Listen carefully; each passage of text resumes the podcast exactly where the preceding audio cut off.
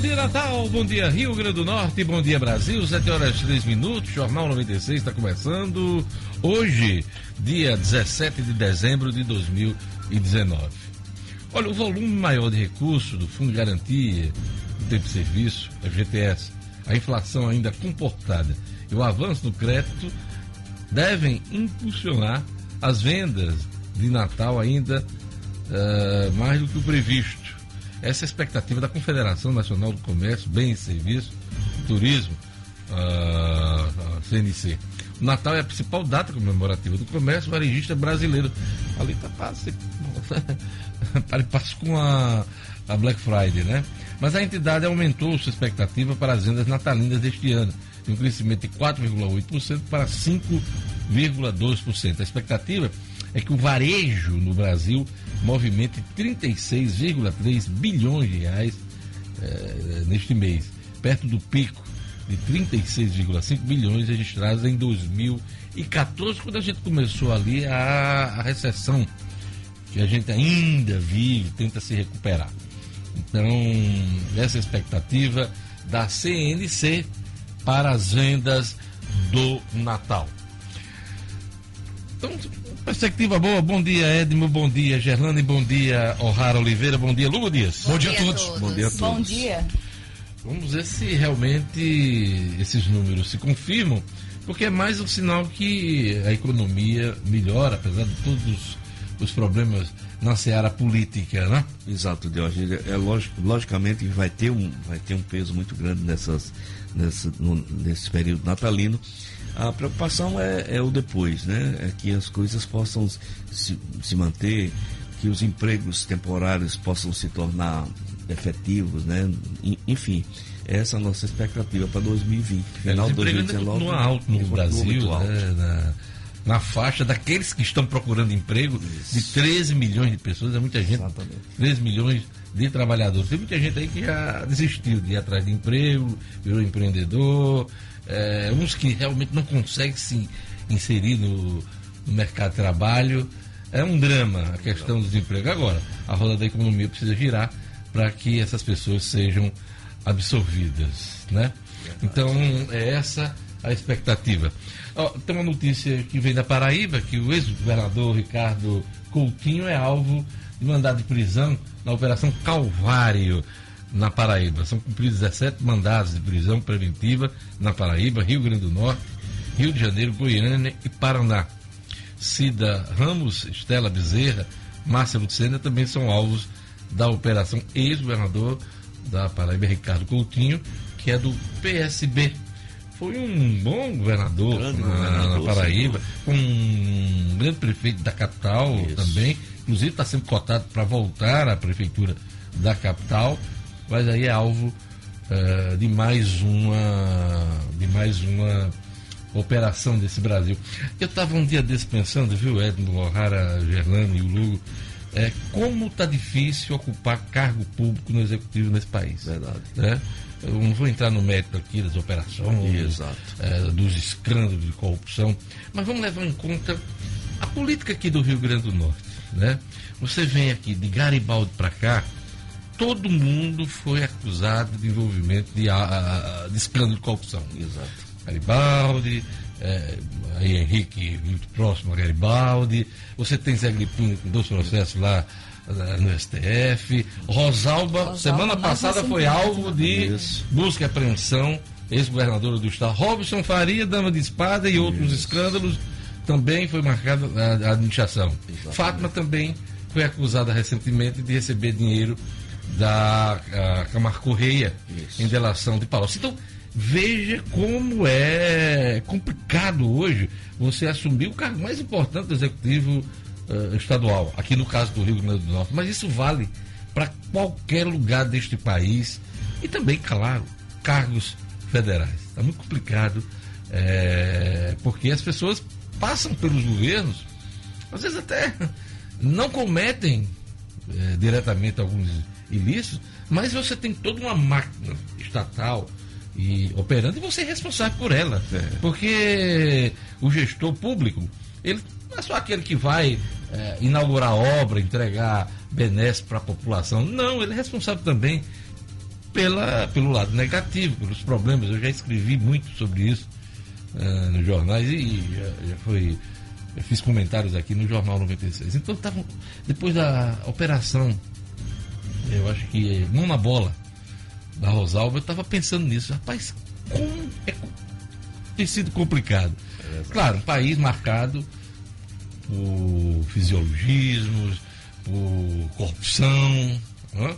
Então, esse enfrentamento tem levado os políticos a, aos tribunais. Eu, pelo menos, às delegacias de polícia para prestar depoimento aos processos judiciais. Então, hoje, na Paraíba, Ricardo Coutinho é alvo de operação.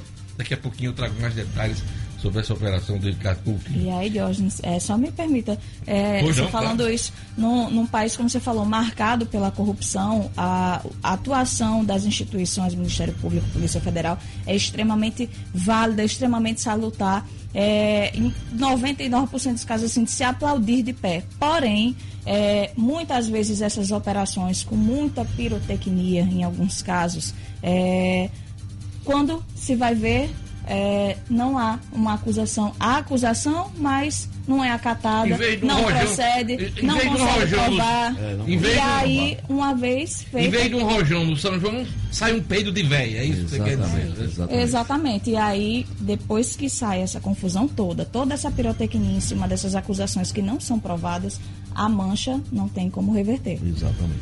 É, é preciso investigar, é preciso ir a fundo, né? Separar o joio do trigo. É importante essa separação. Essa separação é muito importante que se faça. Sempre. Uma, uma retratação quando, é. for o caso. Geralmente isso não ocorre. Não ocorre. Né? Como o Rara disse.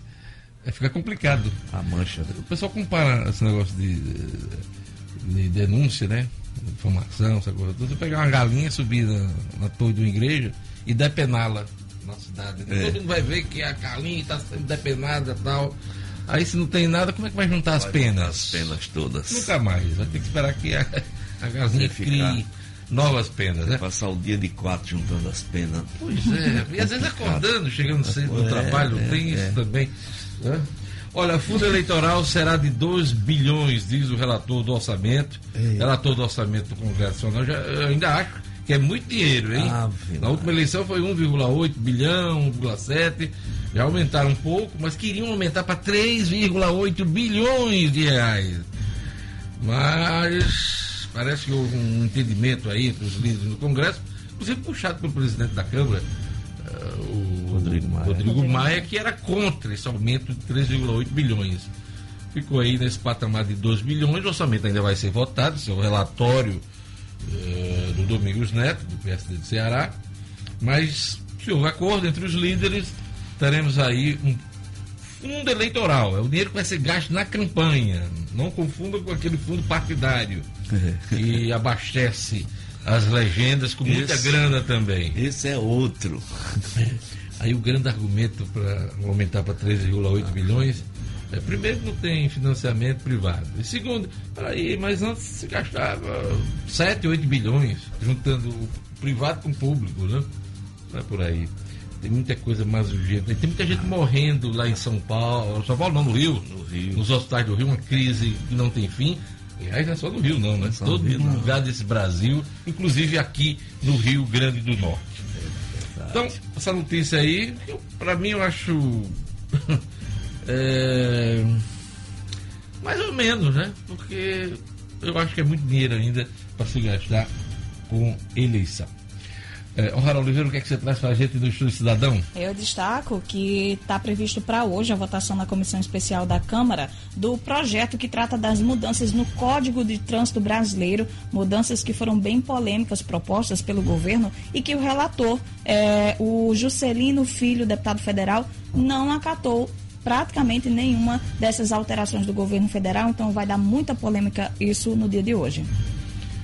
Gerlane Lima, o que, é que você traz pra gente aqui no Jornal 96? Eu vou falar de imposto, viu, Diógenes? Falar sobre o IPTU de Natal, que pode ser pago aí com 16% de desconto para quem não possui impedimento junto à Secretaria Municipal de Tributação. Já o de 2020? Já o de 2020. E aí, se quiser pagar com desconto, entra lá no site, acessa o site e pode pagar com 16% de desconto até o dia 8 de janeiro.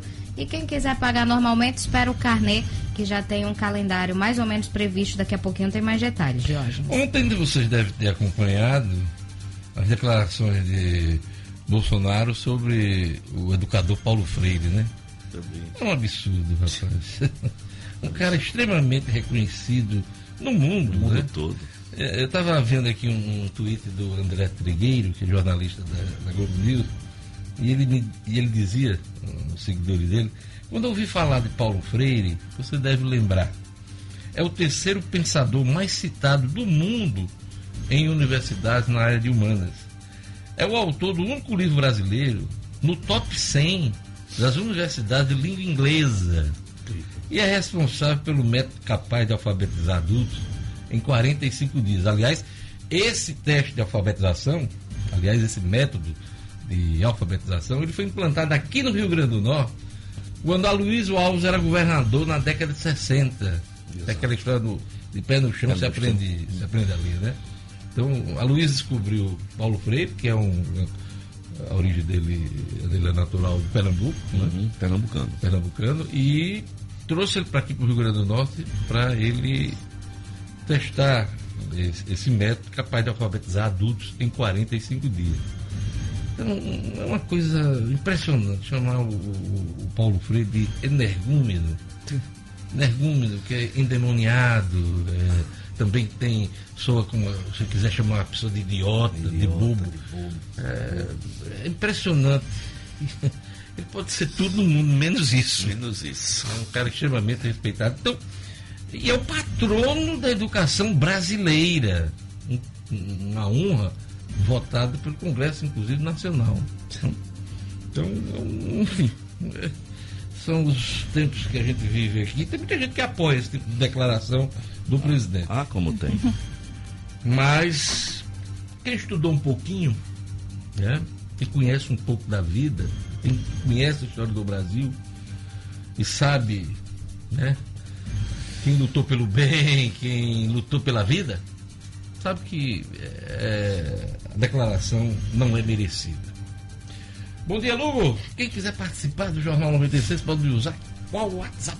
O WhatsApp da 96, Diógenes, é o 99210 96 96. Bem devagarinho. 99210 96 96. Na ponta da linha temos o Jackson Damasceno. Vamos ver o que é que o Jackson traz pra gente hoje aqui no Jornal 96. Bom dia, Jackson. Bom dia, Diógenes. Eu trago a triste e revoltante história do menino morto por envenenamento em Nova Descoberta, garotinho de 5 anos. João Vitor foi sepultado ontem no interior do estado. Vamos entender o desenrolar dessa história e mais a Polícia Civil dá continuidade à Operação Espectros. Tudo isso a gente conta daqui a pouco aqui no Jornal 96. É isso aí. Edmo Sinadino, o que, é que você traz pra gente hoje aqui? É hoje. Flamengo! É... Flamengo ali não, não Al sei Hilal. esse nome. Al, Al Hilal. Hilal. Exato. Não sei, não aprendi ainda. É, é. Al Hilal. Al Hilal. No Califa International Stadium, hoje, em Doha do Catar, o Flamengo, completinho da Silva, é, Bruno Henrique de Arrascaeta, que eram, vamos dizer assim, meio problema, estão 100% de ordem confirmada isso. Esse jogo, logicamente, chamando a atenção de todo o Brasil. E duas lá, e meia da tarde, Duas né? e meia da tarde. E lá em Doha, no Catar, o Flamengo terá um reforço de 15 mil torcedores invadiram mesmo, não tanto quanto o Corinthians, né? Quando... Ei, mas uma grana, viu? A média de uma viagem dessa foi de 25 a 30 mil reais. Você tirar por 30 atleta. mil reais para passar dois, três dias em Doha. ter dinheiro. Por atleta? Não, o, torcedor. Sim, sim. Quem viajou para ver o. Dependendo do local que saiu do país, né? Exato. Mas saindo do Rio São Paulo, uhum. gastou de 25 a 30 mil reais. É uma graninha boa. É, é uma graninha. um hotel assim de Não, meia boca. Meia Agora, boa. quem quiser top do luxar, top. top do top, e ainda andar com aqueles turbantes lá do, Catar. Bota 100 mil conto. 100 mil conto no bolso. Aí brincando. Pode... Aliás, eu, eu, ontem eu vi um jantar que tava Galvão Bueno, é, Júnior é, aqueles repórteres, aquele jogador que, jogou no Fluminense, no Flamengo, a turma toda estava jantando. Imagina o, o preço do jantar, preço hein? Esse jantar. Mas a turma tem dinheiro para pagar. Ah, Sinedino! É. Sinedino, duas e meia da tarde hoje, duas e meia né? da tarde hoje. O Flamengo está definido, é, todo mundo já pensando aí nessa possível conquista do Flamengo para, quem sabe, no sábado se bater com o Liverpool. O Liverpool que enfrenta, que enfrenta amanhã o Monterrey. Também não está garantida é, a presença. Ainda não. Né? Então Aí, vamos acompanhar. Ninguém se garante no futebol antes do tempo. Né? É, Tem que ser do, do depois. Com, Gelana, aquilo que você sempre fala, aquele contar com o ovo no ah. fiofó da galinha, não, né, Gelana? Eu sempre digo, né? Não, realmente, você diz a gente, né? Fica um pouco chocado Futebol, com essas declarações. Então, é. Ora, Oliveira. Eu fico bem chocada quando ela fala isso. minha cara, minha cara. Vamos lá, só faltam três. Só faltam três. É. Faltam três. Vamos lá, vamos dar mais destaques da edição de hoje. Peraí, mas antes, mandar um alô aqui para essa turma aqui que está acompanhando o Jornal 96. Geraldine Lima aqui que já está de olho aí no YouTube. No YouTube tem o Cleginaldo Keck, Cleginaldo Keck acompanhando hum. o Jornal 96. O Wilson Costa também mandando um bom dia especial para toda a turma do Jornal 96. O Cleginaldo está indo para o trabalho, escutando o Jornal 96. O James Henrique também conectado. E o Arthur Vilar, sempre ligado no Jornal 96. Todos os dias ele está na audiência do jornal de hoje. Tem a turma também do Facebook. O Rafael Farias, o, Lau, o Lourival Lúcio também acompanhando, Aninha dos Santos, Carlos Alberto, Milton Silva e o Juraci Batista também conectados. É isso, um abraço para a advogada Lígia Limeira, que faz aniversário hoje, um abraço também para Glorieta Oliveira, do Nova Natal, que também faz aniversário, 17 de dezembro, dia de São Lázaro, hein? Dia de São Lázaro, protetor dos animais. Será que é o mesmo que. Levanta-te, Lázaro? Não, né? Isso aqui é outro Lázaro, é outro né? Lázaro, é, é outro. Levanta-te, Lázaro. Levanta é isso aí, a todos um bom dia e vamos a mais destaques da edição de hoje. Ministério da Saúde quer incluir mais 50 milhões de brasileiros no SUS. Olha, Ricardo Valério, risco país do Brasil vai ao menor patamar dos últimos nove anos. Oito municípios do Rio Grande do Norte vão ao Supremo Tribunal Federal para reverter Proed. Vale a pena começar uma apresentação em público contando uma piada? É o que ensina Adelmo Freire. Polícia Civil dá continuidade à Operação Espectros. Hoje pode ser o dia D para a definição do fundo eleitoral. Futebol, Fessim, ex-ABC emprestado pelo Corinthians, defende o Bahia em 2020. Nayara Azevedo recebe dicas da gestora ambiental da UNRN aqui no programa. E ainda no esporte, o Internacional contrata técnico argentino. Vasco vai de Abel Braga. Essa pedra aqui ontem, Celestino. Exatamente. Abel tava para conversar e hum. fechou com o Vasco. Fechou com o Vasco. Luxemburgo no Palmeiras. Palmeiras. Tem mais alguma mudança significativa? Não, Deus, não. não, agora não. não. Né? Esse Ricardo Condé, que foi contratado pelo o argentino, que, é, que é, estava no Independente Del Valle, é, foi, foi, Não, é, ele foi contratado pelo Internacional e já vai ser apresentado nessa quarta-feira. Foi o time eh, que falou-se tanto Palmeiras, Santos dos estrangeiros, quem acabou contratando foi o Internacional. Perfeito. É.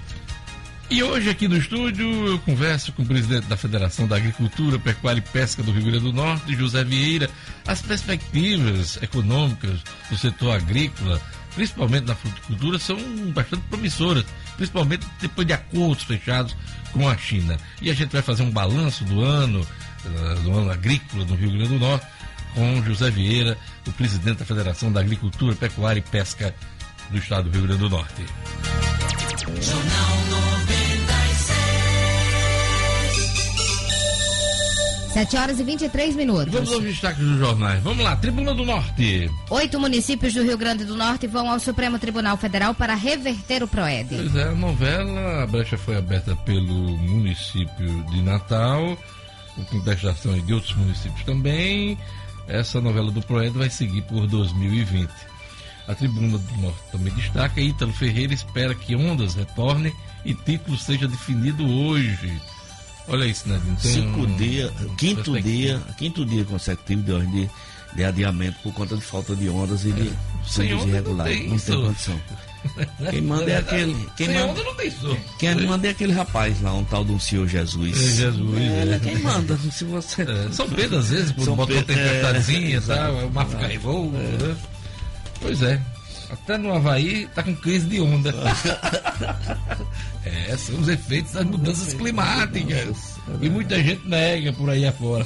Olha, a tribuna também destaca aqui, relator afirma que o fundo eleitoral será de 2 bilhões de reais. Operação Pipa custou este ano 51,3 milhões em 114 cidades do Rio Grande do Norte. São os destaques da Tribuna do Norte. 7 horas e 24 minutos. Vamos lá para as manchetes dos principais jornais do país. Folha. População evangélica cresce durante crises econômicas. Religião teve salto nos anos 90 sob o impacto da abertura comercial, aponta estudo. Arrancou e impulsiona Trump rumo à reeleição. Também é destaque aqui na Folha de São Paulo. Risco país brasileiro vai a menor patamar desde novembro de 2010. Flamengo, sem titulares formados na base, joga hoje a semi do Mundial de Clubes. São os destaques da Folha de São Paulo. O estado de São Paulo estampa. União banca calote de 7,15 bilhões de reais de estados e municípios. Dívidas com bancos são assumidas pelo Tesouro por causa de decisões judiciais. O Estado de São Paulo também destaca um quarto das capitais não tem estrutura anticorrupção. Por dentro do novo Museu da Língua Portuguesa, que será entregue agora em breve, depois de um investimento aí de reconstrução da ordem de 81 milhões de reais. Que bacana esse equipamento de volta em São Paulo, hein? Após retirada de radares, cresce o número de mortes em rodovias, diz aqui o Estado de São Paulo. Dados da Polícia Rodoviária Federal, analisados por organizações eh, voltadas ao acompanhamento das estradas, mostram um aumento de 2% nas mortes e de 9% dos ferimentos nas rodovias após a retirada dos radares em agosto. Ontem a Justiça ampliou o prazo, mas deu até dia 23 para o governo federal retomar o uso dos aparelhos móveis. 85% da malha chegou a ficar sem os radares. São os destaques do Estado de São Paulo. E o Globo noticia: avaliação negativa da segurança pública cai 30 pontos no Rio de Janeiro. Após intervenção e início do governo Witzel, 69% dos cariocas ainda pensam em deixar a cidade. Cabral assina com Polícia Federal delação que o Ministério Público Federal rejeitou. A delação premiada do ex-governador Sérgio Cabral, à Polícia Federal enviada ao Supremo Tribunal Federal para homologação em novembro, já havia sido rejeitada, rejeitada pelo Ministério Público Federal do Rio. Ele se comprometeu a devolver 380 milhões de reais em propina. O acordo não estabelece benefícios penais. São os destaques do Globo.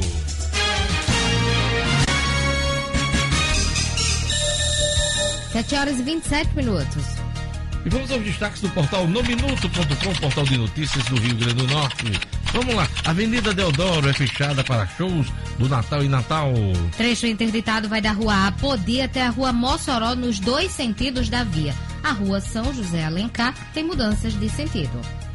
Rodovia que dá acesso às praias do litoral norte do Rio Grande do Norte será interditada nesta terça-feira, hein? O acesso para as praias de Pitangui, Muriú e Jacumã será interditado até quinta-feira para a retirada de areia que dificulta o trânsito. Parnamirim apresenta hoje a primeira fase do Centro Cultural Trampolim da Vitória. O espaço vai contar com atividades culturais, turísticas, educacionais e um museu que destaca a atuação da Força Aérea Brasileira na Segunda Guerra Mundial. O Ministério da Saúde quer incluir 50 milhões de brasileiros no Sistema Único de Saúde. Com esse objetivo, a pasta está convocando gestores e profissionais de saúde de todo o país a atualizarem o registro dos pacientes. Acesse e fique bem informado, você da capital, no interior, fora do estado, fora do país, www.nominuto.com. Tem notícia chegando.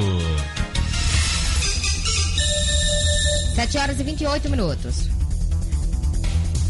Olha, o Femarina vai mudar de endereço, está com uma promoção especial neste dezembro. Pois é, nesse final de ano. Aproveite o mês de dezembro e compre planta de grande porte na loja, com promoções a partir de 50% de desconto, enquanto durar o estoque, hein? Pois é, agora você não tem mais desculpa para transformar seu jardim com um gosto, qualidade e economia. Agora você hum, pode comprar planta de grande porte na loja do Viveiro Marina, hein? E a partir de janeiro, o Vermarina vai funcionar ali na esquina da rua São José com a Avenida Miguel Castro. Esquina da rua São José com a Avenida Miguel Castro. Vermarina, a grife do paisagismo. Lembrando que o telefone do Vermarina é o 99949 6400. Vou repetir: 99949 6400. Vamos lá. Previsão do tempo hoje no Rio Grande do Norte. Informações da Clima Tempo. Previsão do tempo. Em Natal, a previsão para esta terça-feira é de sol com algumas nuvens, mas sem possibilidade de chuvas. Mínima. De 22. Máxima. 32 graus. Em Caicó. Terça-feira de sol entre nuvens e clima abafado. Eita, calor Mínima. De 22. Máxima. 37 graus. Em Martins. Previsão também de sol entre nuvens. À noite a temperatura fica amena, mas não tem previsão de chuva mínima. 18. Máxima. 32 graus. Fernando Pedrosa. Terça-feira de sol durante todo o dia. Mínima Magê. De 23. Máxima. 36 graus. 7 horas e 29 minutos. Um abraço para Carla Patrícia. Ela tá, sabe aonde? Em Macapá, no Amapá. E ela tá com saudades da terrinha. Ela disse que ouvia todos os dias o Jornal 96, o, o, a- toda a nossa equipe aqui. Tá mandando um forte abraço pra turma aqui. Então, Carla Patrícia, aquele abraço na manhã desta terça-feira. E agora a gente vai para nossa ronda policial.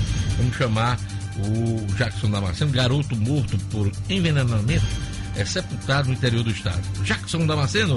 Polícia, com Jackson Damasceno, o da massa. Oferecimento, Clínica Odontológica Oral Essence, profissionais capacitados e qualidade extrema. Conheça o Odonto Home Care, o dentista na sua casa. Para pessoas com dificuldade de locomoção, crianças especiais, pacientes acamados ou para você sem tempo de ir ao consultório. Nós acreditamos sim que você merece o melhor. Oral Essence, telefone WhatsApp 999294699. Jackson Damasceno, conta pra gente os detalhes dessa história do garoto envenenado. Olha, revoltante. Que ele foi envenenado, isso já foi atestado tecnicamente pelo laudo do ITEP. O menininho João Vitor Soares de Brito, de 5 anos, morava em uma pequena vila no bairro Nova Descoberta. Era tido como um molequinho alegre, brincalhão, divertia toda a vizinhança ali. Tá todo mundo estarrecido com o que aconteceu. O sepultamento aconteceu ontem, foi realizado ontem, na cidade de Jardim de Piranhas. Durante o final de semana, o menino foi deixado sozinho com o padrasto, a mãe saiu para fazer umas compras. Quando voltou, não o encontrou bem. O levou para uma unidade de saúde, mas o menino não resistiu, acabou morrendo rapidamente e no atestado do ITEP ficou comprovado que ele ingeriu chumbinho, um raticida conhecido e popular. O padrasto é, era o único que estava na casa com o garoto, recebeu voz de prisão, foi detido, mas ontem, Diógenes, após ser ouvido um- por um juiz, ele foi liberado na audiência de custódia. Vai continuar eh, o trâmite legal, deve ser indiciado pela Polícia Civil, eh, autuado, não deve ser levado à justiça, mas ele aguarda tudo isso em liberdade. A população revoltada com o caso, mas é preciso que se tenha cautela, é preciso que não se faça nenhum tipo de justiçamento e esperar que a polícia e a justiça tomem conta do caso. Polícia Civil dá continuidade à Operação Espectros. Explica pra gente. Sim, Diógenes, é a operação realizada pelo pessoal da delegacia de Macaíba que tem resolvido, é, é, promovido uma limpa em algumas pessoas condenadas por homicídio na cidade. Dessa vez foram presos é, Josué Nunes da Silva, de 26 anos, e Francisco Barbosa dos Santos, de 42 anos, conhecido como Galego, ambos com mandados de prisão já por sentença condenatória por terem cometido homicídio. Já são várias pessoas presas pelas Operação Espectros, batizada pelo fato de as pessoas detidas por ela viverem como fantasmas por aí na sociedade há muitos anos. Só para a gente terminar de hoje, a Polícia Civil acaba de divulgar, nesse momento, a prisão de uma moça em Macau acusada de matar o pai. Thaís Cristina de Paiva Ribeiro foi presa por força mandado de prisão preventiva. O pai dela morreu em outubro de 2018. Depois de uma discussão, ela jogou um paralelepípedo na cabeça do senhor, que acabou morrendo no hospital após um mês de internamento. São as informações de hoje de polícia. Aqui no Jornal 96, a gente volta amanhã. Pois é, aproveitando uh, a ronda policial, mais informações aqui sobre a operação uh, Calvário, na Paraíba que prendeu o ex-governador Ricardo Coutinho. São cumpridos 17 mandados de prisão preventiva na Paraíba, no Rio Grande do Norte, Rio de Janeiro, Goiânia e Paraná.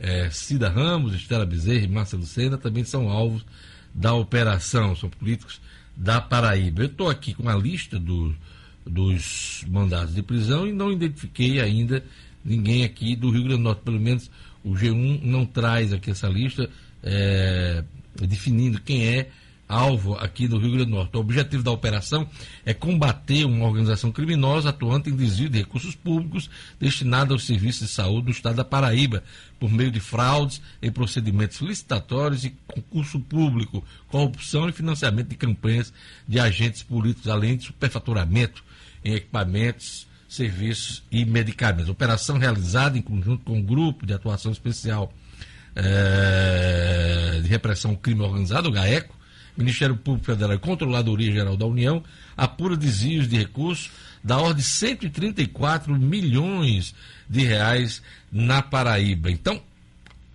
o ex-governador da Paraíba, Ricardo Coutinho, é alvo de mandado de prisão na Operação Calvário. Obrigado, Jackson Damasceno. Gerlane Lima, o que é que foi destaque no primeiro bloco do Jornal 96? Fundo eleitoral será de 2 bilhões de reais. Oito municípios do Rio Grande do Norte vão ao Supremo Tribunal Federal para reverter o PROED. Parnamirim apresenta hoje a primeira fase do Centro Cultural Trampolim da Vitória. E rodovia que dá acesso a praias do litoral norte potiguar será interditada hoje. Daqui a pouquinho, o esporte com Edmo Cidadino, tem o Rara Oliveira com o Estúdio Cidadão, Marcos Alexandre com a coluna é Fato.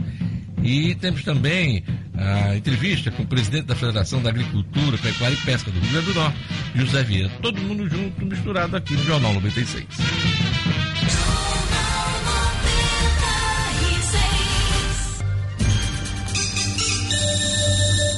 Estamos de volta, 7 horas e 37 minutos. Vamos lá, vamos para o futebol. Temos muita coisa aqui nesse segundo bloco. É, infelizmente não teremos hoje as colunas de Nayara Azevedo e de Adelmo Freire por conta do tempo. Então vamos seguir aqui.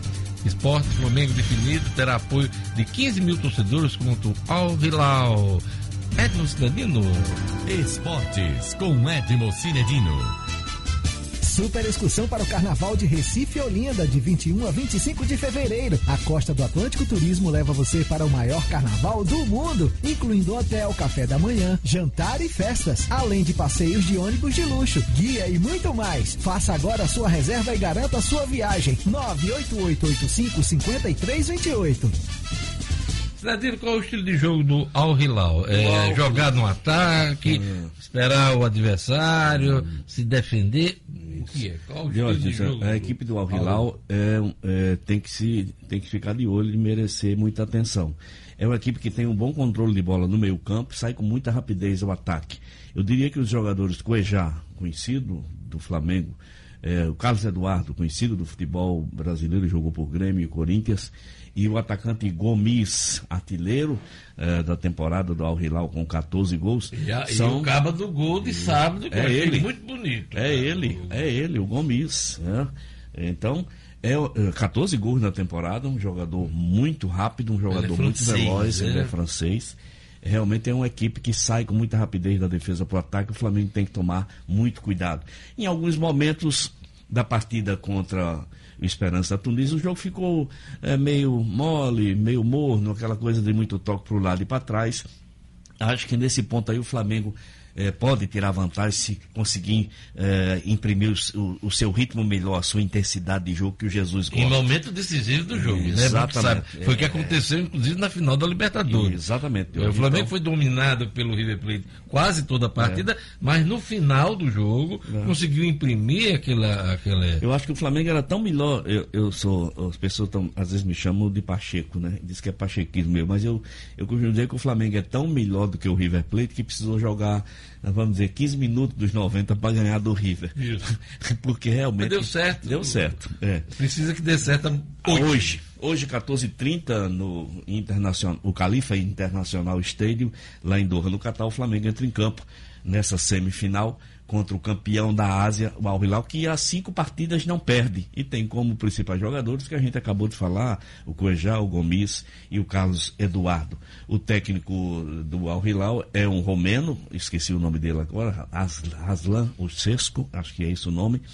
E vamos ver o que é que acontece, toda a nossa torcida para que o Flamengo completinho com Diego Alves, com Rafinha, com Rodrigo Caio, Pablo Mari, Felipe Luiz, meu campo Arão, é, Gerson de Arrascaeta, é, e na frente uh, Everton Ribeiro, Bruno Henrique e Gabigol. Esse é o Flamengo confirmadíssimo, titularíssimo e, logicamente, com toda a nossa esperança de vitória de hoje. E amanhã teremos Monterrey né? Isso, e, Mon e, Liverpool, Liverpool né? na é segunda que... partida da, semi, da semifinal. Né? Exato. O, Liverpool, o Monterrey levou um sufocozinho do Alçade. O Alçade, que é, que é convidado né, do, da, da sede, o Alçade quase que ganha do Monterrey, treinado pelo Xavi, da, da ex-jogador da, daquele time campeão da Espanha de 2010. Então, os, o Sade, o, o Chave, inclusive, deu algumas declarações elogiando o Flamengo, dizendo que tem condição de jogar de igual para igual com o Liverpool, ao mesmo tempo que disse que o Flamengo tem que tomar cuidado com o Al Hilal, que não é um time para se menosprezar. O futebol de hoje, a gente já falou isso aqui muitas vezes, está muito nivelado no mundo todo. Essa globalização, você vê, tem jogadores brasileiros, franceses, é, bom, de todos os cantos do mundo nessa equipe do Al Hilal, como tem no Al como tem no Monterrey no México, como tem no Liverpool e no Flamengo. Então todo mundo se conhece, todo mundo se estudou muito, se estuda muito, sabe as qualidades do Flamengo, o Flamengo sabe é, as qualidades do Al Hilal. Ninguém comete mais o erro que Zagallo conheceu, cometeu em 74, quando disse, ah eu, depois eu dou uma olhada nesse time aí da Holanda. Lascou-se, seu Zagalo. a laranja mecânica. Para menino. Carrossel holandês, né? O carrossel holandês. Pra que, que ele não tomou cuidado daquele carrossel? Levou um baile que inesquecível, é. né, Diógenes? Então, expectativa dos e-mails. Hoje, Duas e meia. Transmissão da TV Globo. Transmissão da TV Globo, da Sport TV e demais canais aí que, que tem o direito de transmissão, Diógenes. Sinedino, o futebol hum. tá, lá em, no Catar, vamos agora pro Internacional contra contratou o técnico argentino Isso. e o Vasco Abel Braga, né? Eduardo Condé é um treinador do Racing da Argentina, ele acabou de ganhar um título lá na Argentina, da Copa da Argentina, eh, e quando ele encerrou sua participação no Racing, ele acertou com o Internacional. Se apresentando nessa quarta-feira, é um jogador eh, que é um treinador vitorioso, um treinador experiente, conhece a maioria dos jogadores do Internacional, elogiou muito o D'Alessandro, vai pedir a permanência do D'Alessandro e do Guerreiro, que eu acho um grande erro, que para mim são dois jogadores em atividade, em, em, em, jogadores em atividade, mas quem sou eu? E o Vasco, Abel Braga. Abelão acertou com o Vasco e a gente espera que ele faça um grande trabalho, que Abel é um ótimo treinador. Enfrentou momentos ruins nos últimos meses, nos últimos anos, mas é um grande treinador do futebol é brasileiro. que o Abel Braga foi campeão nesse ano, né? Foi é. campeão com o Flamengo no Campeonato Carioca. Né? Exatamente. Né? Às vezes Abel as pessoas Braga, não valorizam Abel Braga o título, foi, né, estadual, Abel Braga já foi campeão do mundo, já foi claro. campeão brasileiro, já foi campeão de vários. Campeão com vários times cariocas. Com vários, com Fluminense, Botafogo. Vasco, eu não sei se, o Vasco, o Vasco também, né? Exatamente. Eu não sei se ele foi campeão com o Vasco do Carioca, mas ele já ganhou títulos com o Vasco, né? Então, vamos lá, vamos torcer. É eu, eu, pelo menos, vou torcer muito para que ele acerte eu, a mão, né? Eu quero, eu quero muito, eu torço muito pelo crescimento do futebol carioca. Vamos lá. E os outros times também, né? Também. Botafogo todos, e todos. Fluminense. Isso. Fecinho, ex-ABC, emprestado pelo Corinthians, defende o Bahia em 2020. Isso, Fecinho é um menino de Campina Grande que estava no ABC, nas bases do ABC, se destacou fazia parte de um grande time do ABC que foi desmontado por empresários. Fecinho foi vendido, Matheus Matias foi vendido. Fecinho estava no Corinthians quando disputava a copinha, sofreu uma contusão seríssima, quebrou a tíbia e ficou em recuperação quase esse ano todo. Está de volta, voltou aos treinos e o Corinthians o emprestou para o Bahia até o final de 2020. É uma grande oportunidade. Bahia hoje é uma equipe estabilizada, é uma equipe boa de se jogar, salário em dias e realmente o Fessim joga muito. Eu tenho certeza que ele vai brilhar nesse ano de 2020 pelo Bahia de hoje. É isso aí. Obrigado, Cidade. Como é bom contar com você na bancada do oh, Jornal 96. Obrigado, e até amanhã. Tem algum recadinho do Tem coração, só um querido? grande abraço para minha amiga Beta, lá da Cidade da Esperança, que o aniversário da minha querida foi ontem e eu passei batido. Palmas para Cinedino! Tá Beta, aí tá Beta também. Mas também, mas eu tô dando. É. Palmas para Cinedino primeiro. E um abraço pro meu amigo Davi, ouvinte assíduo do nosso programa, com o seu time campeão lá do torneio da KR, do Doma. Valeu, Dadinho, valeu, Antônio Neto, pelo título. Um grande abraço para vocês. E viva Paulo Freire! Viva Paulo Freire, até amanhã. 7 horas e 45 minutos. Esse Nedinho. Vamos lá. Risco País do Brasil vai ao menor patamar dos últimos nove anos e número de endividados também registra boa redução Vamos lá. Comentário de Ricardo Valério. Economia em Foco, com Ricardo Valério. Oferecimento: Calaz Restaurante, seu melhor almoço no coração de Candelária. O Calaz é referência em almoço na capital e conta com um buffet self-service dos deuses. Se preferir, peça por iFood ou Uber Eats. Alteramos diariamente nosso cardápio. Venha viver essa experiência. Calaz Restaurante, Rua Taúfo Alves, 1884, Candelária. Muito bom dia, amigos da 96. O spread de contrato de crédito de 5 anos do Brasil, que é uma espécie de medida de risco país, bastante acompanhado pelos analistas de mercado, caiu abaixo de 100 pontos e operou em queda no dia de ontem, tendo inclusive registrado o menor valor desde novembro de 2010.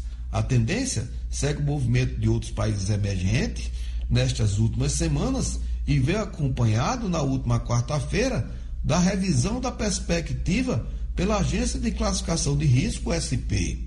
A mudança de expectativa implica na possibilidade de uma elevação da nota de crédito do Brasil nos próximos dois anos. O CDS funciona como um termômetro informal da confiança dos investidores em relação às economias, especialmente as emergentes. Se o indicador sobe, é um sinal de que os investidores temem o futuro financeiro do país. Já se ele cai, é recado inverso e sinaliza o aumento da confiança em relação à capacidade do país de saldar os seus compromissos e ser considerado bom pagador. Em 2010, o Brasil tinha o selo de bom pagador, concedido pelas agências de classificação de risco, mas foi perdendo gradativamente pelo agravamento da nossa crise. E a propósito do risco de calote, outra grande notícia de ontem foi a constatação pelo SPC Brasil que em novembro finalmente foi reduzido o número de endividados no Brasil, a primeira redução ocorrida nos últimos dois anos, uma sinalização muito positiva da boa utilização do recurso liberado pelo FGTS. De parabéns os endividados que reconquistaram a dignidade da reabilitação do seu nome limpo na praça. Ricardo Valério para o Jornal 96. Jornal 96. 7 horas e 48 minutos. Olha, o IPTU de Natal pode ser pago com 16% de desconto, hein? Os detalhes com Gerlane Lima. Cotidiano, com Gerlane Lima. Oferecimento, Realize Gourmet. Agora com nova unidade na Avenida Campos Sales, número 474. Funcionando em formato soft opening. Testando a dinâmica e funcionalidade do novo espaço. Siga arroba realize.gourmet. Gerlane. Pois é, de hoje a gente já fala em imposto. O contribuinte que não possui nenhum impedimento junto à Secretaria Municipal de Tributação tem o direito a esse desconto de 16% no IPTU do ano que vem para pagamentos em cota única realizados até o dia 8 de janeiro. Então, quem estiver nesta condição, basta acessar o portal Directa para emitir o documento. É o natal.rn.gov.br barra eu vou repetir natal.rn.gov.br barra semute Acesse o portal e lá está o documento disponível, mas também pode obter pelo aplicativo que fica disponível para Android e iOS. Esse documento é uma forma de premiar o contribuinte que está em dia com as obrigações fiscais, então é, tem esse chamamento e a certeza de que essa adesão dos 16% de decréscimo representa uma vantagem bem expressiva para o município. Diógenes. Então é só acessar o site, imprimir o documento quem quiser esperar aí o carnê do ano que vem, paga normalmente sem esse desconto de 16%. Obrigado, Gerlane Lima. 7 horas e 50 minutos. E a gente vai agora para o Estudo Cidadão, hein? Pois é, Comissão Especial da Câmara deve votar hoje alterações do Código de Trânsito Brasileiro.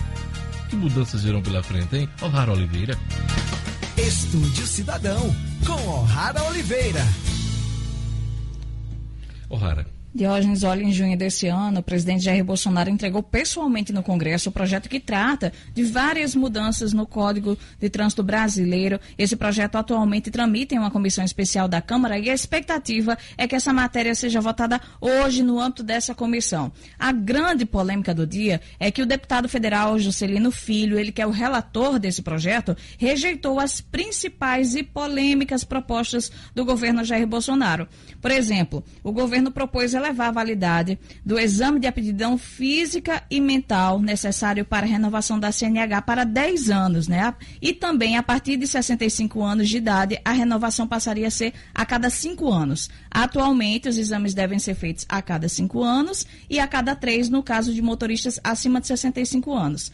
Qual é a proposta do relator? Ele propôs que o exame de aptidão seja renovável a cada 10 anos para motoristas entre 18 e 40 anos. A partir dos 40 anos de idade, a renovação passaria a ser exigida a cada cinco anos. Quer dizer, uma proposta bem diferente aí do que o, go o governo propôs. O relator também alterou a proposta sobre o limite de pontos para a suspensão da carteira de habilitação. O governo deseja elevar de 20 para 40 pontos, contudo, o deputado propôs que o teto de 40 pontos só valerá para motorista que não cometer nenhuma infração gravíssima em 12 meses. No caso de cometer uma infração gravíssima, o teto de suspensão do documento será de 30 pontos. E se cometer duas infrações gravíssimas em 12 meses, o limite fica em 20 pontos também bem diferente do que o governo propôs. Em seu parecer, o deputado Juscelino Filho também endureceu as regras para o transporte de crianças no carro, além de manter a multa para quem desobedecer a regra. Pelo projeto do governo, a punição para o transporte irregular de crianças seria apenas uma advertência. Então, essas são algumas das alterações no projeto encaminhado pelo governo. O texto ele precisa ser aprovado nessa comissão especial e essa comissão ela tem caráter terminativo o que isso quer dizer? O, o, projeto ele não precisa ir ao plenário. Se aprovado nessa comissão, já segue direto ao Senado. Ontem, o presidente Jair Bolsonaro já adiantou que detestou, que não gostou dessas alterações feitas pelo relator e que vetará o projeto com as mudanças, caso o Congresso aprove a versão elaborada pelo relator da proposta. Ok, O'Hara Oliveira, até amanhã com o Estúdio Cidadão. Até amanhã. 7 horas e 53 minutos. Atenas Turismo é câmbio, sua viagem completa. A melhor opção é você comprar sua moeda estrangeira com segurança e comodidade. Dólar americano, dólar canadense, euro, peso chileno, peso uruguaio ou livro esterlina. O dólar ontem deu uma, deu uma quedazinha, hein? Liga pro Robério da Atenas Turismo para ele te dar a cotação de qualquer moeda desse mundo, meu Deus, hein? Pois é, no câmbio da Atenas, você compra o serviço de pagamento e remessa de dinheiro ao exterior. E também na Atenas você adquire seu cartão pré-pago Visa ou Master sem anuidade, usado tanto para compras como para saques em milhares de caixas eletrônicos em mais de 200 países. Ligue Atenas Turismo 3221 2626 3221 2626. Atenas Turismo é câmbio sua viagem completa giro pelo Brasil e pelo mundo.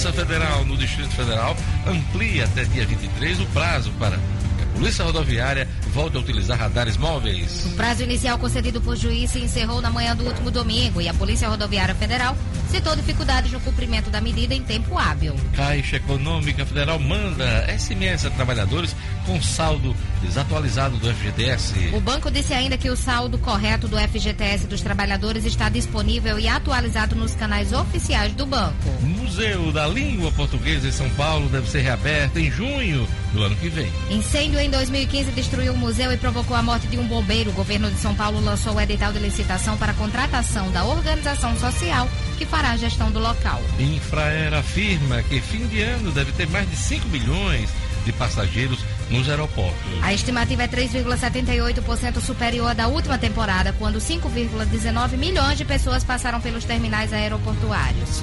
Africanas são traficadas para a Índia e forçada a prostituição. As ofertas de trabalho são anunciadas a mulheres quenianas no WhatsApp, mas quando elas chegam à Índia são levadas a bordéis. França apreende mais de 3,5 toneladas de maconha no Golfo de Oman.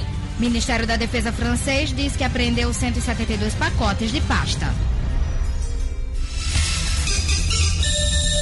7 horas e 55 minutos. Olha, nosso ouvinte, Rafael Faria, está registrando aqui, que acompanhou a premiação dos esportistas ontem na Assembleia Legislativa. Gabriel Veron estava lá, que é o grande destaque hoje do Palmeiras, né? Aqui do Rio Grande, que é do Rio Grande do Norte, está no Palmeiras. E ele recebeu ontem a comenda Marinho Chagas. E o, Rafael Faria está dizendo, tive a honra de conversar com ele e achei que ele é um cara extremamente humilde. Então, aquele abraço, Rafael Faria. Talvez Gabriel Veron esteja aqui amanhã na bancada do Jornal 96. Vamos lá chamar o Marcos Alexandre. Hoje é dia D para definição do fundo eleitoral. Marcos Alexandre. É fato. Com Marcos Alexandre. É fato também no Portal HD, o seu portal de notícias sobre o mundo jurídico do Rio Grande do Norte e do Brasil. Acesse www.portalhd.com.br e siga o PHD também nas redes sociais. Marcos Alexandre está definido já que 2 bilhões de reais. É. Era para ser 3,8, os caras estavam querendo e parece que vão fechar em 2. Ainda é muito dinheiro, viu, Marcos? É verdade, Diógenes. Bom dia a você, bom dia aos ouvintes do Jornal 96. Ontem à noite houve uma reunião do, do relator né, do orçamento, Domingos Neto, e ele é, chegou a essa definição aí de 2 bilhões, num, num, num acordo aí com líderes partidários nessa reunião de ontem à noite, e aí praticamente ficou definido aí esse valor de 2 bilhões, que é um valor, digamos assim, autorizado pela equipe econômica do governo federal, liderada aí pelo ministro da Economia, Paulo Guedes. Ah, Diógenes, ah, os deputados, os congressistas, deputados e senadores estavam pleiteando aí um valor de 3,8 bilhões, né? A gente já comentou isso aqui várias vezes. Seria mais do que o dobro, por, por exemplo, do que foi adotado no ano passado, que foi 1,8 bilhão, 1 bilhão e 800 milhões de reais. Muito dinheiro. Muito dinheiro. voto. Aliás, 1,7 bilhão, 1 bilhão e 700 milhões de reais. Pelo, por um valor corrigido pela inflação, chegaria ano que vem a 1,8 bilhão, 1 bilhão e 800 milhões de reais. Então, um bilhão para cá, um bilhão para lá. Hum. Os deputados tentaram chegar a quase quatro, né? Aí houve reações negativas da sociedade, muito justas, né? A gente precisa registrar.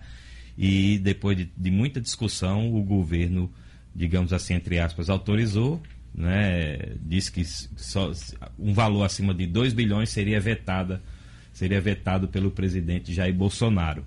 Então, deve ser algo em torno desse valor, mas a gente nunca pode subestimar nossos A representantes. né? É, A criatividade porque realmente o, o- valor de 2 bilhões já, já deram muita sinalização sobre isso, não agrada ao Congresso. O Congresso quer mais. Né, a população que vai pagar essa conta. E aí, a gente, a gente precisa assim trazer aquele ponto aqui de que a, a questão do financiamento de campanha precisa ser rediscutido para permitir de novo o, o financiamento privado. Não com é, justo. restrições, com limites. Isso, com controle, com fiscalização eficiente. nunca funciona a fiscalização. Pois é, aí é outra questão. Mas o, o fato é que não é justo a, a população, que já tem tantas demandas, pagar mais essa conta alta por conta de uma campanha, de campanhas eleitorais, não é de uma campanha. Sim. Isso sem falar do fundo partidário, né? Que é, é outra dinheirama, né? Exato. Para o ano que vem não vai dar mais. Né? Essa discussão deve girar em torno desses 2 bilhões aí para o ano que vem. Mas, para a eleição, por exemplo, de 2022, é preciso que o Congresso assuma essa responsabilidade de tratar seriamente desse assunto e, de repente, fazer um modelo misto de financiamento. E vai ter eleição parte... em 2022? Não vai ter, não? Você está muito otimista. Ei, vamos rezar para que tenha, né? Vamos rezar, Diógenes. Obrigado, Marcos. Obrigado, Diógenes. É, é fato, fato né? é fato. Tá bom. Até mais tarde. Bom dia. Bom, bom dia. 7 horas e 59 minutos. Olha, meu assunto agora é bacana, é um assunto bastante promissor para a economia do Rio Grande do Norte. A agricultura aí dá sinais de recuperação aqui no nosso estado e acordos com a China né, podem dobrar, por exemplo, a produção de, de, frutas aqui no Rio Grande do Norte. E eu trouxe aqui para a gente fazer um balanço do ano e as perspectivas para 2020, o presidente da Federação da Agricultura, Pecuária e Pesca do Rio Grande do Norte, José Vieira. Bom dia, Zé Vieira. Bom dia, Diógenes. Bom dia, Marcos Alexandre, Gerlane e a todos que estão nos ouvindo e assistindo. Vamos lá. Esse ano foi muito bom para a fruticultura do Estado. Por quê? Bom, eu digo que esse ano foi um ano mais de, de superação, né? Vindo de, de, sete anos de seca e esse ano nós tivemos aí o início da retomada da atividade econômica do setor rural aqui no estado.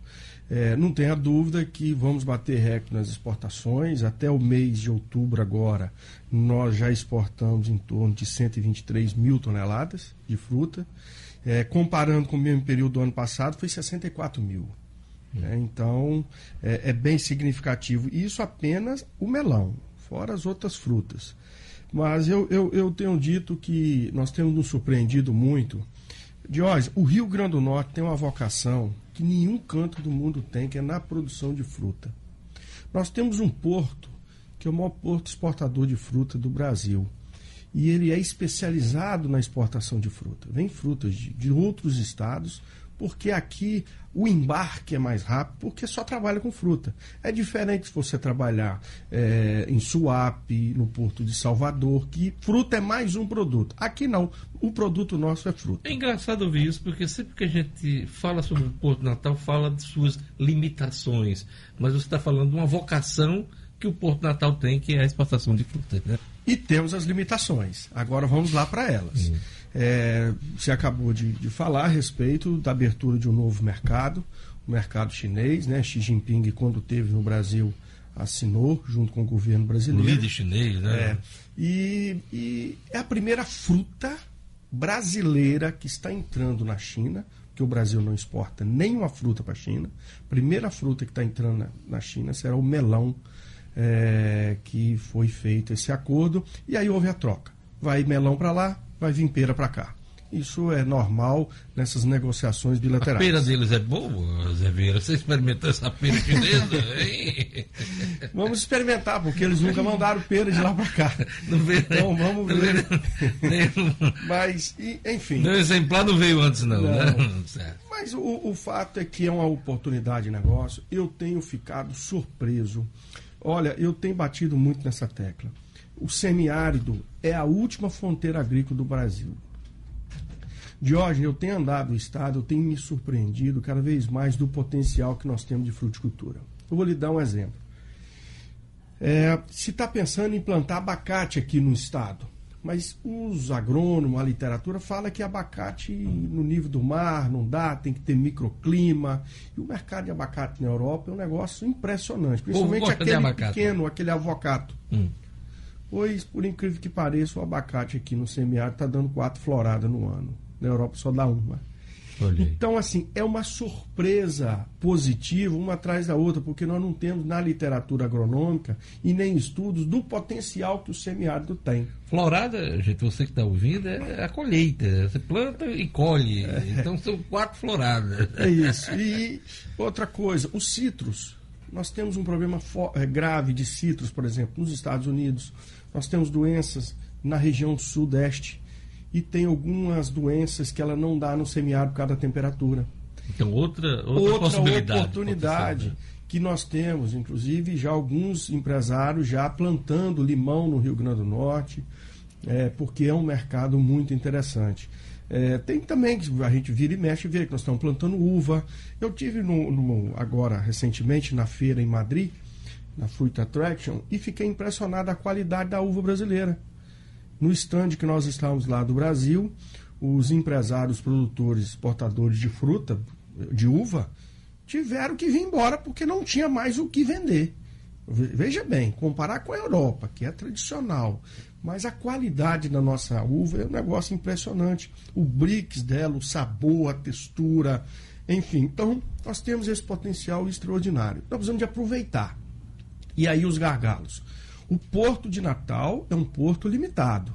Nós temos dificuldade. Na hora que a safra, como tá pega e começa a vir contêineres para o Porto de Natal, você faz um congestionamento na ribeira, onde... O a... Porto de Natal já está trabalhando no limite?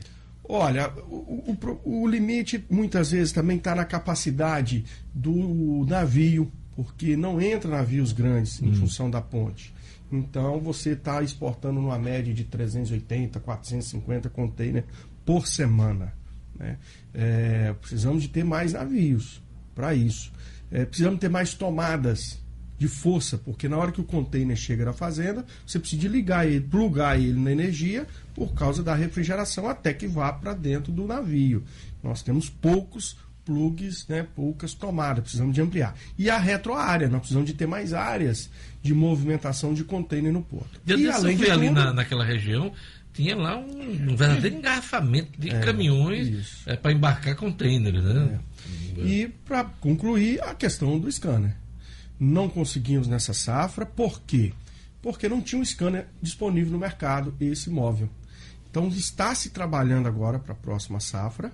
É um container. O, o, o a Coderne, é, eu tenho conversado muito com o almirante é, Leandro, que trabalha com o presidente da Coderne, justamente estão trabalhando em duas frentes. Uma para poder adquirir o container, o scanner, e a outra poder alugar o scanner. O que nós precisamos é de dar segurança aos nossos exportadores. Há um ano a gente está com essa crise do é. scanner aqui, inclusive por conta de apreensão de drogas. E esse ano foi, foi pródiga aqui o Rio Grande do Norte nessa, nessa rota do tráfico de cocaína. E há um ano se discute essa questão do scanner, inclusive noticiou-se que haveria um scanner lá que não estava sendo utilizado. Foi, é, mas esse scanner ele está obsoleto, ele não atendia às necessidades da Receita Federal. Né? Ele não, não tem como colocar ele para funcionar.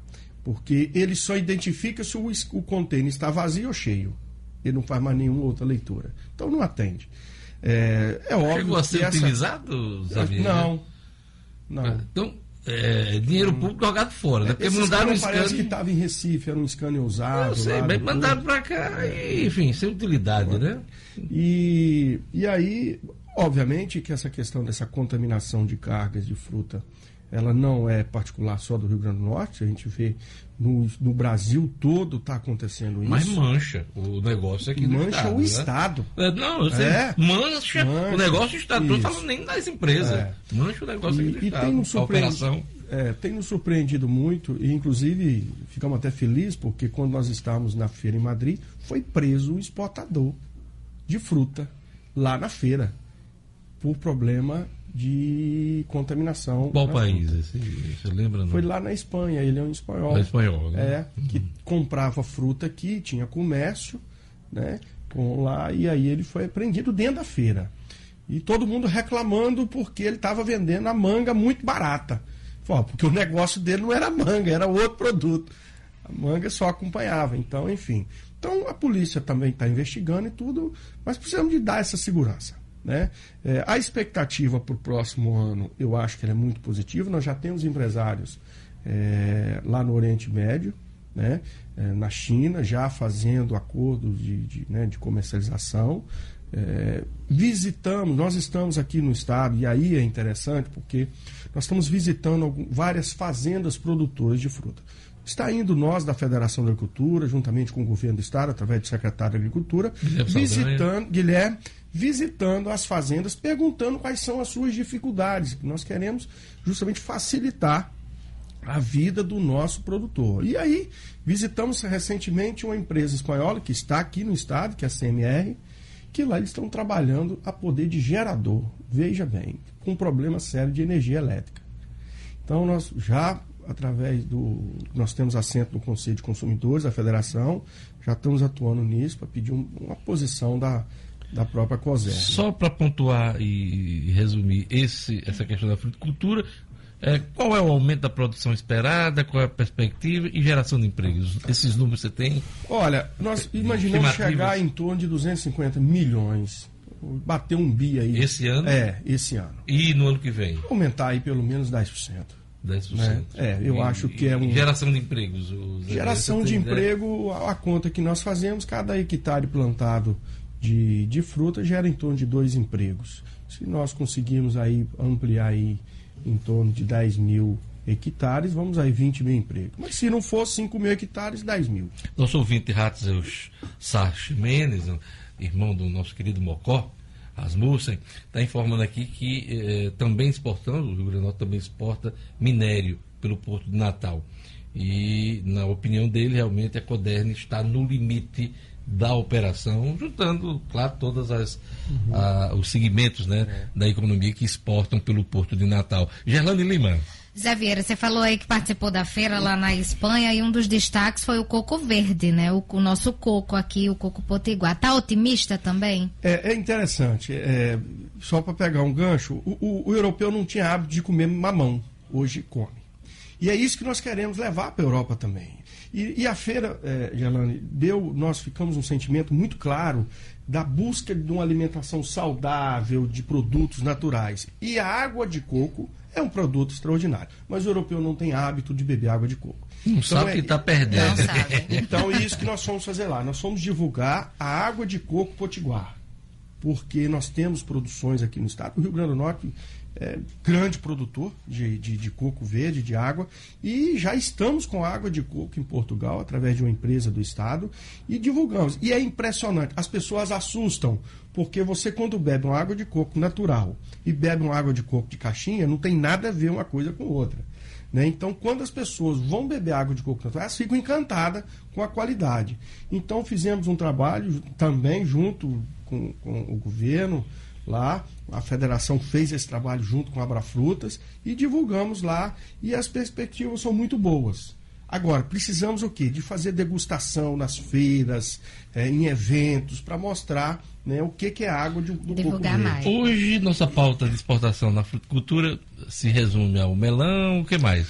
Melão, melancia, nós temos manga. Caju. Caju não, a, a castanha, né? No castanha, caso. Né? Mas a castanha vem perdendo muito em função dos outros países, principalmente da África, hum. né, os concorrentes nossos. Tá? Mas com, com o câmbio deve melhorar. Então nós temos a banana, nós temos maracujá, nós temos o próprio mamão. É bem diversificada a pauta, Tem. né?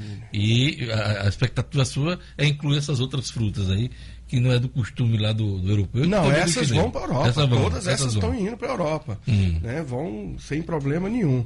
É, agora é a abertura desse mercado e a ampliação de áreas, porque as empresas estão procurando novas áreas no Estado. E aí nós precisamos de ter infraestrutura, desburocratização, facilitar a vida de quem quer produzir aqui no Estado. Olha, é, nós temos. A conversa está boa e o tempo está voando, mas eu queria duas questões com você. Primeiro, no campo da pecuária, a questão da carne, que teve um aumento muito alto. A sinalização do Ministério da Agricultura é que esse preço não vai baixar e a gente está tendo aí essa situação na China que está comprando muita carne brasileira. Isso favorece eh, o setor pecuário do Rio Grande do Norte também? Como é que fica a coisa aqui? Favorece. Agora, a, a, o preço da carne vinha estava comprimido. Se você olhar em 2006, o salário mínimo era 206 reais para você comprar uma, um quilo de picanha, você gastava 20% do salário.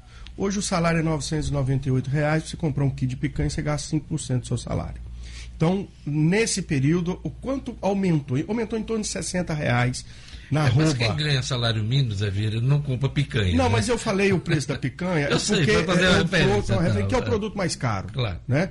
É, e, então, assim, vinha comprimento. Agora, a carne ela vai se ajustando, já houve uma queda, chegou a, a 215, 220 reais. A arroba já está a 192 reais, 196 essa semana, né? essa semana. Então, não tenha dúvida também que em função da peste suína lá na China, é, é, o chinês está comendo mais carne mesmo, existe um, uma compra maior, credenciamentos maiores. Agora, o Brasil tem uma capacidade de resposta muito rápida. Quem está confinando 5 mil passa a confinar 10 mil bois. Né? Então nós não temos dificuldade. E, no e, caso da... e 75% da carne produzida no Brasil fica no Brasil, nós só exportamos 25%. Tá, mas e como é que está a recuperação do rebanho bovino depois da seca aqui no Rio Grande do Norte? Já está se recuperando, a expectativa é positiva, o mercado está reagindo, tanto de, de, caprinos e ovinos, mas também da, da bovinocultura de corte e de leite. Agora, na, com relação ao leite, nós precisamos de ter uma indústria aqui no estado que realmente absorva toda a produção porque muitas vezes os nossos produtores não estão conseguindo produzir porque não está tendo para quem vender. Então, é uma luta nossa da federação, junto ao próprio governo do estado, para poder atrair também. Não, mas não houve uma reformulação de programa de leite? Não, mas tal, programa não... de leite é uma coisa muito limitada. Hum. Nós temos que ir para o mercado. O produtor, ele, o programa de leite, ele não aumenta a, a compra, ele é limitado. Então, o produtor precisa de aumentar a sua produção. Então, nós precisamos. Agora, com o CISB, que esse sistema de, de inspeção estadual que o Ministério vai passar para o Estado, as queijeiras vão poder vender para todo o Brasil. Então também um há selo uma de qualidade, conselho de qualidade. Né? Então há, hoje são proibidas. Então há uma expectativa muito grande também que as nossas queijeiras aumentem sua produção, obviamente vão precisar de mais leite. Por último, nosso tempo está acabando, eu queria uma palavra sua sobre a pesca. Né? Tivemos aí o problema do óleo, em todo o litoral do Nordeste. Aqui o Rio Grande do Norte não foi tão atingido pelo óleo, mas vários locais, pelo menos 40, tivemos aí o registro do óleo. E como é que está a recuperação? E essa questão, inclusive, da compra do pescado, não só o peixe, mas também é, clarão e, e crustáceos. É, a expectativa para o camarão é muito boa, principalmente estamos acreditando que no próximo ano deveremos voltar a exportar camarão. O câmbio está favorecendo. Então, as empresas estão acreditando, estão aumentando sua produção e com relação ao camarão, sem sombra de dúvida, vamos exportar, precisamos exportar. Com relação ao pescado, o Rio Grande do Norte, um grande produtor de atum, peixe fresco. O aeroporto de Natal, é, a sua grande maioria, é fruta que se exporta e peixe fresco. Então, há sim uma boa perspectiva do o pescado. O óleo não, não prejudicou, não, nem não. provocou prejuízo. Ao Rio Grande do Norte, não. Agora, a sociedade ficou um pouco receosa, diminuiu um pouco o consumo de peixe. Mas é, nenhum problema com relação à qualidade do nosso pescado, muito pelo contrário. É isso, eu queria agradecer a Zé Vieira, presidente da Federação da Agricultura, Pecuária e Pesca do Rio Grande do Norte, desejar um Feliz Natal e um próspero Ano Novo. Que possa... E essas notícias todas que você trouxe para a gente aqui, né, Gerlane Lima, é. se concretizem e a gente possa ter uma uma pauta de exportação dos produtos do Rio Grande do Norte mais robusta. Muito obrigado e que possamos colher bons frutos em 2020. Obrigado, Zé Vieira. Vem aí, Padre Fernandes, Francisco Fernandes, com fé na vida. Eu fico por aqui. Amanhã eu volto, Jornal 96. Tchau.